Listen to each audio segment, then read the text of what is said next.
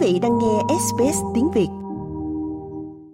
Viện dưỡng lão Huntington Gardens ở phía nam Sydney sẽ không thay đổi các quy luật về việc những ai vào thăm viếng sau khi tham khảo với các cư dân. Giám đốc dịch vụ chăm sóc là ông Fan Chen cho biết đa số cư dân không muốn thay đổi luật lệ. All the residents express their wishes and just say keep going with current Mọi cư dân bày tỏ nguyện vọng là hãy duy trì các sắp xếp hiện tại.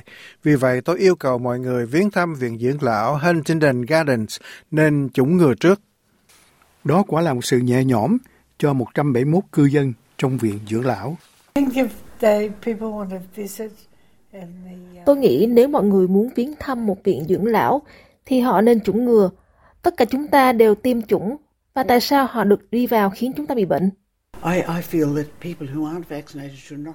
Tôi nghĩ rằng những người chưa chủng ngừa không nên cho phép vào. Do những người khác đều đã làm đúng và những người khác thì tôi không tin rằng họ nghĩ chuyện tiêm chủng là không cần thiết đâu. Được biết, New South Wales hiện hướng đến việc cùng với các tiểu bang khác như Victoria và Queensland khi cho phép những người chưa tiêm chủng viếng thăm viện dưỡng lão. Thế nhưng, một số người hiện kêu gọi nên có luật lệ thống nhất, trong đó có ông Ian Hensker, thuộc Hiệp hội Cao niên Úc Châu. Một vài năm trước khi có dịch cúm, điều bắt buộc là mọi người phải chủng ngừa cúm trước khi vào một viện dưỡng lão, cũng như với những người làm việc trong khu vực này. Đó là những gì chúng ta đã thấy trước đây.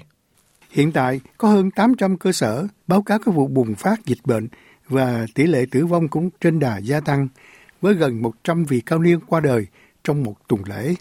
Tổng trưởng phụ trách cao niên là bà Nika Wells cho biết chính phủ hiện tiếp tục hành động nhằm bảo vệ những người bị nguy cơ nhất.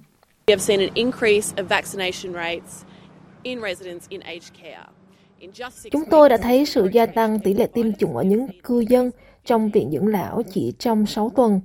Kể từ khi chúng tôi viết thư cho các nhà cung cấp dịch vụ chăm sóc người cao tuổi, chúng tôi đã thấy sự gia tăng 15% trong các lần tiêm chủng liều thứ tư và tôi muốn cảm ơn các nhà cung cấp đã làm việc như vậy để biến điều đó thành hiện thực.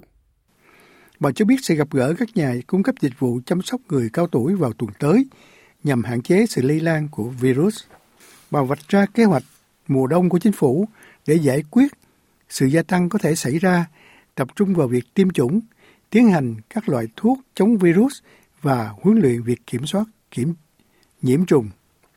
Được biết, số ca nhiễm và số có và con số bệnh nhân nhập viện đang gia tăng, với đỉnh điểm của làn sóng này vẫn sẽ đến.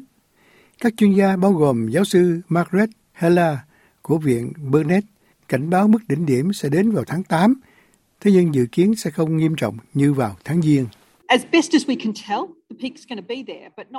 Tốt nhất chúng tôi có thể nói rằng đỉnh cao sẽ ở đó, nhưng không quá tệ như vào tháng 1.